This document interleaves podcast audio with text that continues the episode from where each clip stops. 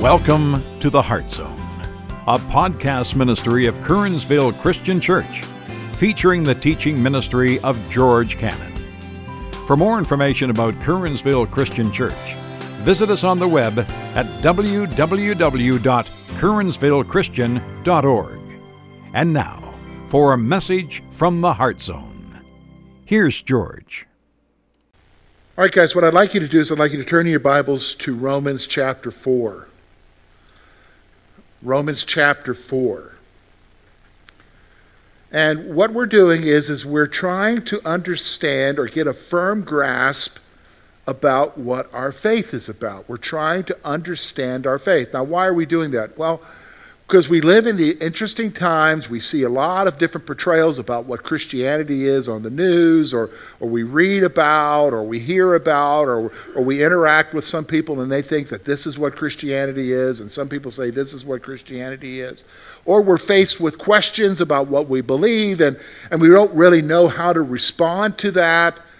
And, and I thought this would be a good book for us to go through the book of Romans, the letter to the Romans, because Paul articulates what the faith is about, what Christianity is about. And, and what it's about comes down to one verse, Romans chapter 1, verse 17 the just shall live by faith.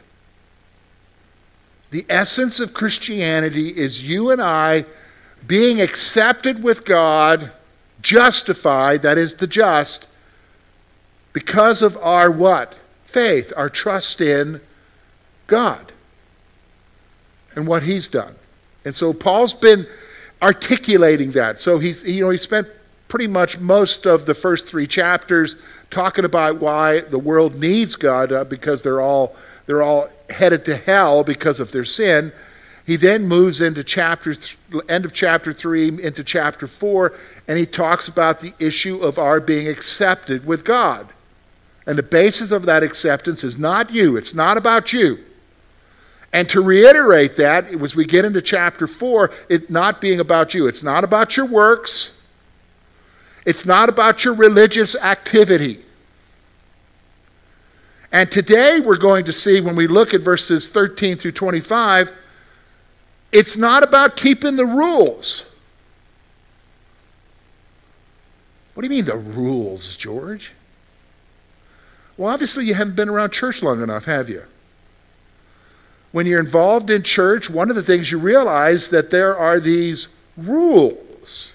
There's God's law, which is what we're going to talk about today, but then there's all the other things that we heap on top of God's law that you're supposed to do in order to be what? Accepted with God. In order for you to be justified before Him, in order for you to be in a good relationship with him. But the problem is, is what you're going to find out. He's already told us the basis for our salvation, the basis for our being accepted with God. Does it have anything to do with you? No. People are quiet. Does it have anything to do with you? No, no, it doesn't. It has to do with who, folks? Jesus, right? So again, we already talked about it last week. It's not by your works, not all the good things you're doing, and the fact that you're not doing bad things. It's not by your religious activity. So, whether or not you show up here or give or serve, that's not affecting your acceptance with God. And today, he's going to just flat out say it's not about keeping the law. And he's going to illustrate that to us through a guy who was justified by the name of Abraham who was justified 400 years before the law was even given. To make you and I realize that it's not about rules. But isn't that interesting? You talk to most people on the street today and you ask them about church and you ask them about Christianity, more than likely what you're going to hear is, is that, well, I couldn't take the rules. All they're interested in is how I'm supposed to be doing this. And so they always emphasize that we seem to somehow communicate to the world around us that it's about keeping the what? Rules. But that's not what it's about at all. It's about faith. And that's what we're going to see here. When we look at this passage, we're going to see that it's not by law, but that it's by faith. So let's look at this together. So if you want to look with me, we're going to start with verse 13. Here's what Paul writes For the promise that he would be the heir of the world was not to Abraham or to his seed through the law, but through righteousness of faith. For if those who are of the law are heirs, faith is made void, and the promise made of no effect. Because the law brings about wrath. For where there is no law, there is no transgression. Therefore, it is of faith that it might be according to grace, so that the promise might be sure to all the seed, not only to those who are of the law, but to those who are of faith, uh, who are of the faith of Abraham, who is the father of us all. As it is written, I have made you a father of many nations, in the presence of him who whom he believed God, who gives life to the dead and calls those things which do not exist as though they did, who, contrary to hope, in hope believed, so that he became the father of many nations, according to what was spoken. So shall your descendants be. And not being weak in faith, he did not consider his own body already dead, since he was about a hundred years old, and the deadness of Sarah's womb.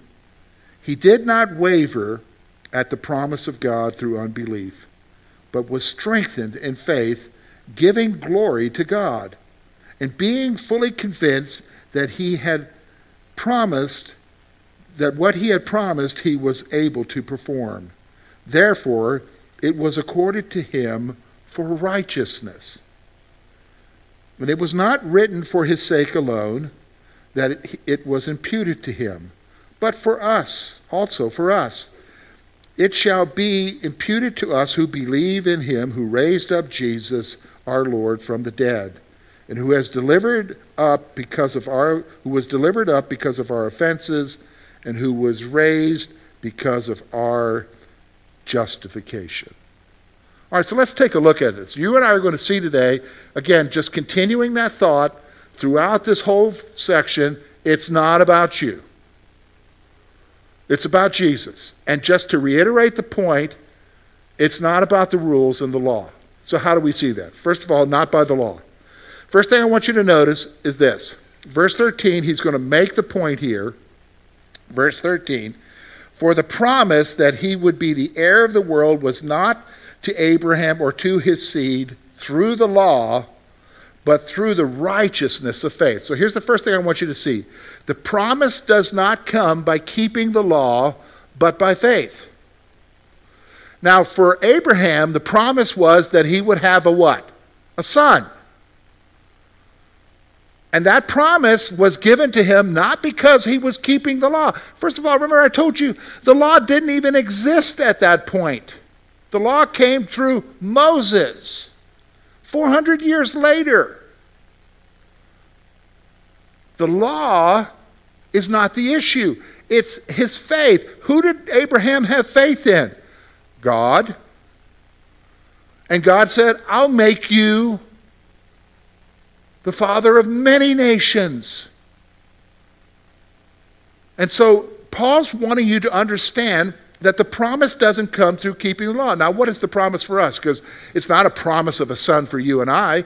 Well, the promise for you and I is this salvation, the forgiveness of our sins, eternal life, the renewed relationship with God, His acceptance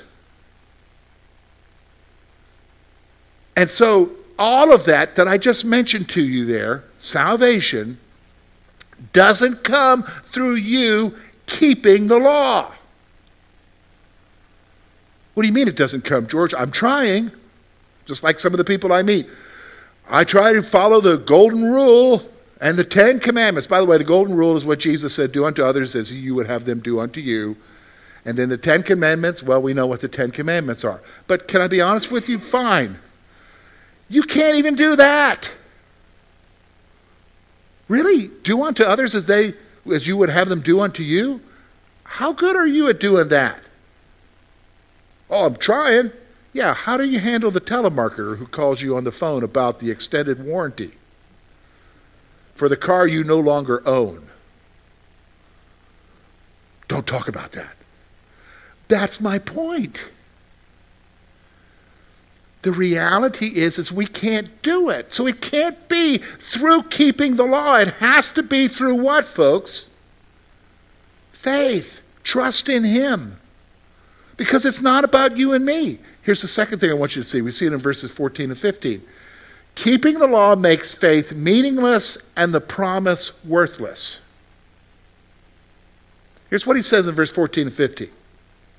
He says, for if those who are of the law were, are heirs, faith is made void, and the promise made of no effect, because the law brings about wrath. For where there is no law, there is no transgression. Listen to me. What makes salvation wonderful and great is not that you earn it. What makes it so wonderful and great is that it was given to you in spite of you as a gift. It becomes precious to you. When you earn something, it doesn't become precious. It becomes meaningless. It becomes void because you can say, yeah, that's really not from God. It's from me because I jumped through all of these hoops. And that was tough. I, I was able to make it. Yeah, but you're not able to make it. And it's not your efforts because you don't have enough in you to do it. And so, if you think keeping the law is what is going to keep you right with God, you've got another thing coming. I'm just being honest with you. There is nothing you can do to gain his acceptance with him. You are not going to impress him with your stuff. He's already impressed with you because he loves you and because of what Jesus has done for you. This is what Paul's saying here. It's not by the law. Here's, here's the next thing he says the promise has come by faith so that it's a result of God's grace. Look with me at verse 16 and 17. Therefore, it is of faith that it might be according to grace, so that the promise might be sure to all seed, not only to those who are of the law, but also to those who are of the faith of Abraham, who is the father of us all. As it is written, I have made you a father of many nations, in the presence of him whom he believed, God. He gives life to the dead and calls those things which do not exist as though they did. It's through faith. You know, I, I, hear this question a lot of times, and, and sometimes we use it in our gospel presentations. We'll say to people, when you go before God and He says, Why should I let you into my heaven? First of all, that question isn't going to happen, but we typically say that. And we'll say, Well, you know, because of this, because I had faith or whatever. I'm going to be honest, that question isn't even going to be asked. Why? Because nobody's going to stand before him and say to him, I should be here because of this. Because the fact is, we see from Revelation at the judgment, the books will be opened. We're all going to know why we shouldn't be there. And those who are going to be there are knowing, knowing that they're going to be there simply because, not because of ourselves, but because what? Because I trust you, Jesus. Because of you, Jesus. It's not because of me. Did you understand what I'm saying? We have no justification to be before Him. It's all Him. It's not you, it's Him. It's not by your works, it's not by the law, it's not by your religious activity. It's not about you. It's about who, folks? Jesus. So he reiterates this by emphasizing, which is what we're going to see the last half here now of this, of this passage, that it's by faith. And faith, can I say something to you, is more than just belief, because a lot of people will say that they believe in the Son of God, but that doesn't mean they have faith. Faith goes beyond just simple belief, faith is trust in. And I've talked to you before about that. You know, I've, this last week I went to go see one of my doctor's appointments, and you go in there and you see all these certificates and stuff, and you know they're a doctor. But when they tell you, George, cut down on this, quit, George, quit doing this, George, think about this. I have a decision to make. I can believe they're a doctor, but do I what? Trust them. Have faith in what they're saying to me. Did you understand what I'm saying? That's what faith is. It's moving beyond belief into trust. And that's what the emphasis of faith is in the scripture. And here's what it says. Look with me. So here's what I want you to see. Here's the faith that Abraham have, has. Notice with me verse 18 and 19. Who, contrary to hope, in hope believed so that he might become the father of many nations according to what was spoken. So shall your descendants be. And not being weak in faith, he did not consider his own body already dead, since he was about a hundred years old, and the deadness of Sarah's womb. Okay, so here's the circumstance that he's facing. Okay? He's facing a situation where he's promised a son. Well, by this point, he's a hundred years old and Sarah is 90. Sarah has already gone through the change of life for a woman. So she's no longer producing eggs to, to ovulate, to, to possibly have an heir. She's beyond that point. In fact, they would say their bodies are dead. That's what the scripture is saying here. They're alive, but really they're dead. Their, their hopes of reproduction are gone. And so there is no hope, but in spite of there being no hope, he has what? Hope. Trust in God.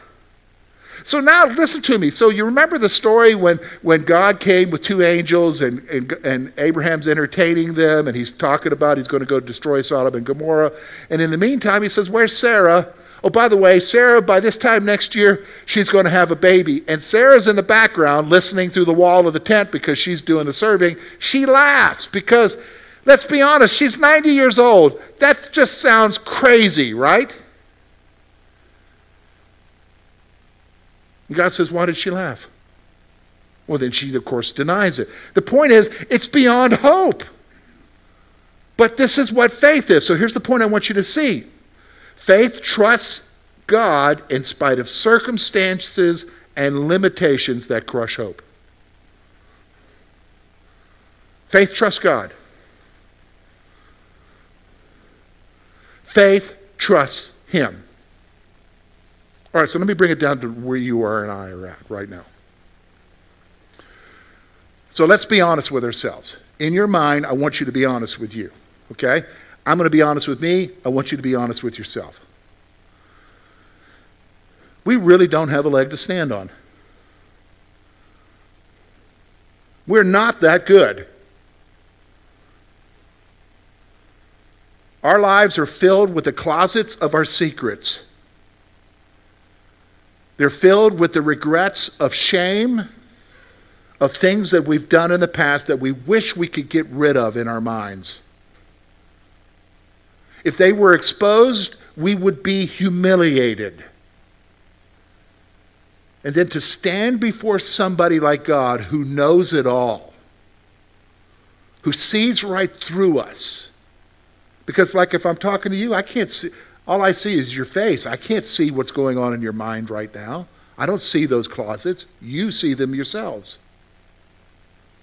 And the reality is, is if, if, if, if the reality was brought to you that somehow you could gain salvation by yourself, you would have to admit, like Abraham, because of circumstances and because of the situation, you don't have any hope in and of yourself. None whatsoever.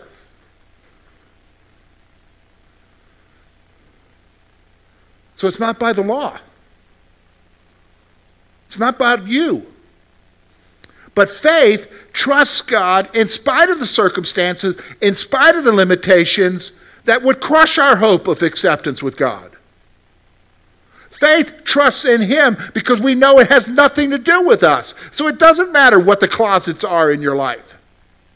It doesn't matter what the regrets are and the shame. It doesn't matter what the guilt is. It matters what Jesus did for you. Do you understand? In spite of you. Do you see the point? It's about faith, trusting in Him in spite of the circumstances and the limitations. And, buddy, ladies, friends, we are definitely limited, aren't we?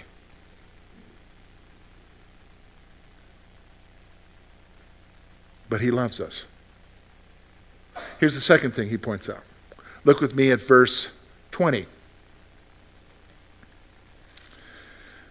He did not waver at the promise of God through unbelief, but was strengthened in faith, giving glory to God. Here's the second thing I want you to see faith does not allow unbelief to shake our hope in the promise. All right, I want you to hear me. Sometimes we think that as a Christian, we should never wrestle with doubts. I've heard that sometimes. Christians don't doubt. Can I tell you something? That is baloney. If you are a normal human being who knows Jesus, you have questions, you doubt, you ask questions, you think in your mind, how's this possible? Doubts are part of our lives. But here's what I want you to see. This is the point that even, even listen to me, even Abraham had doubts. Why? At one point, he was wondering, is this promise going to happen? And Sarah says, Well, take my handmaid.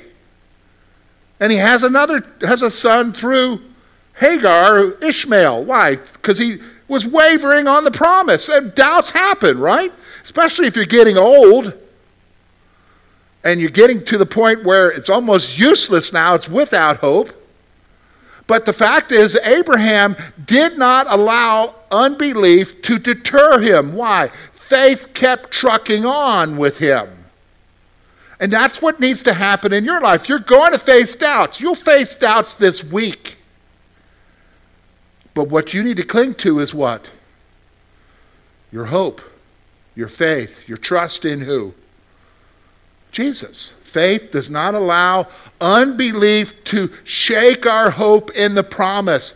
Don't ever question whether or not He loves you. Natural thing we do, right? As soon as a problem happens, don't you love me, God? We say that kind of stuff. Don't ever question that. That's doubt. Faith holds on. Here's the other thing I want you to see. Look with me, verse 21. And this is what I want you to see. Verse 21.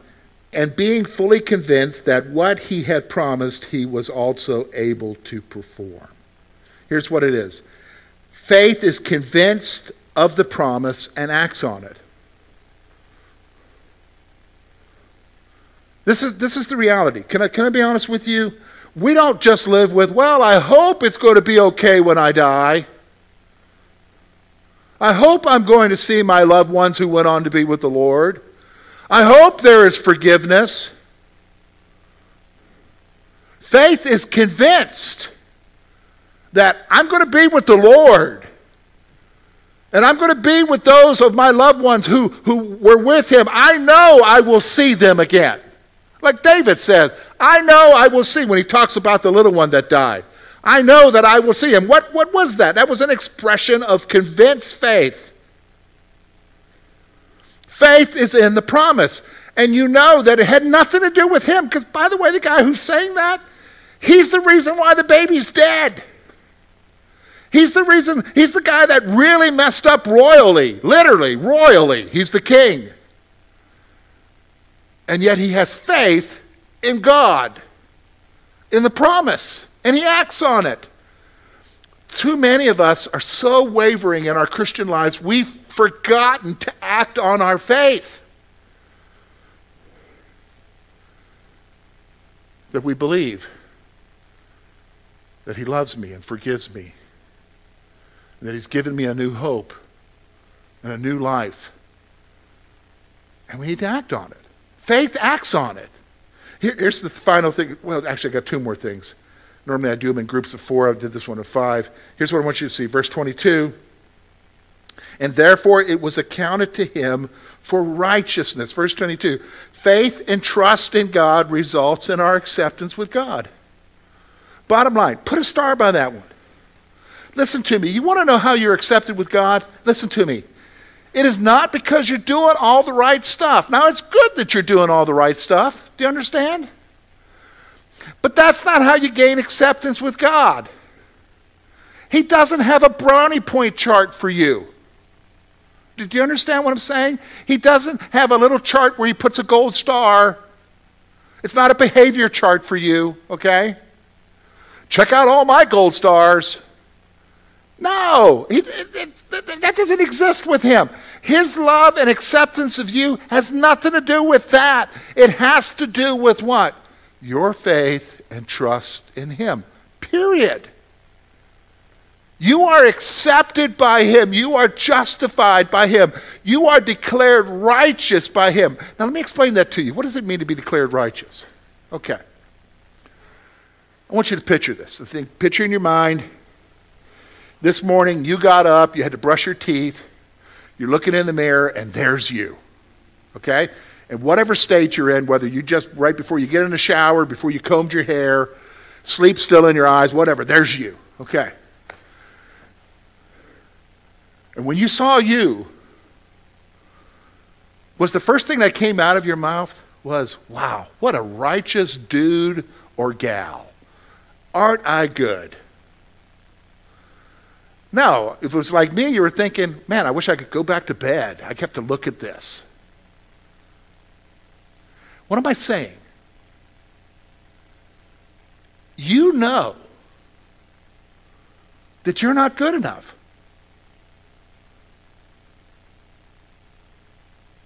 But it's not about you. It's about Jesus and he has declared you righteous. What does that mean? When he declares you righteous, it's like he takes the slate. So if you think of us as a big chalkboard and I've got all my junk written down here, he comes with a with a rag and wipes it all off and there won't even be chalk dust there. I am clean. I am perfect. I am declared righteous by God. When you in fact know that you're not. But he sees you as righteous. Why? Because of your what? Faith. Faith and trust results in our acceptance with God. So then he tells us, just to remind us, that's why he's talking about Abraham. Look with me at verse 23. Now, it was not written for his sake alone. So God didn't give us that in the Bible for the sake of Abraham, is what he's saying. It was not written for his sake alone that it was imputed to him. So it wasn't just a record of what God did. Here's what he says but also for us. Who's the us? Is it the other church across town? No, it's us but also for us it shall be imputed to us who believe in him who raised Jesus our Lord from the dead. Here's what I want you to see Abraham's testimony was given as a reminder to all who believe. Now, why would he do that? Because he understands us. What do you mean he understands this? Well, I want you to think about it for a moment. You think about your typical week. How often do you do things wrong? Daily? Hourly? Sometimes moment by moment, right? So, do you ever get to the point where you think Even though you know all of what I've talked about, and it's not by it's not about you, it's about God, it's not about your works, it's not about your spiritual actions, it's not about the law, you know that it's by faith. But do you ever get to the point, I know I get there, I'm assuming you do, but do you ever get to the point where you you think about all the stuff you've done wrong, and so somehow you have this moment, and but by the way, you've got an enemy who will remind you, the accuser of the brethren, who tells you all the stuff you do wrong. Do you ever think there's a point where you think to yourself, well, yeah, but you didn't consider that I would do this? You didn't consider, Lord, that I would do this wrong thing. And so, therefore, I know that you have changed towards me because otherwise I wouldn't be going through these problems right now. So, therefore, God, I, I, I, just think right now you don't love me. Or therefore, God, I think right now you're not accepting with me. Or, or therefore, God, I think that right now you're upset with me because of this stuff in my life. Here's what I'm trying to tell you Paul's saying, for you who and I who struggle with the acceptance of God in our life, this is why the testimony of Abraham is written here.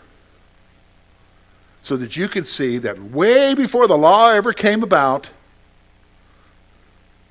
there was a guy who was declared righteous. And it was imputed to him righteousness because of one thing only faith, trust. And it's not about you. I have to be reminded of that daily. And so do you. It's not about you, folks. It's about who? Jesus. Now, here's the wonderful thing. I hope you come back next week because why? Because next week, when we get into chapter 5, he's going to talk about the benefits of being accepted by God. The benefits? Yeah. Because we are accepted with God, that means something. And we're going to look at that next week. But right now, what I need you to grasp is it's not about you, folks. It's about Jesus. So let me pray for you.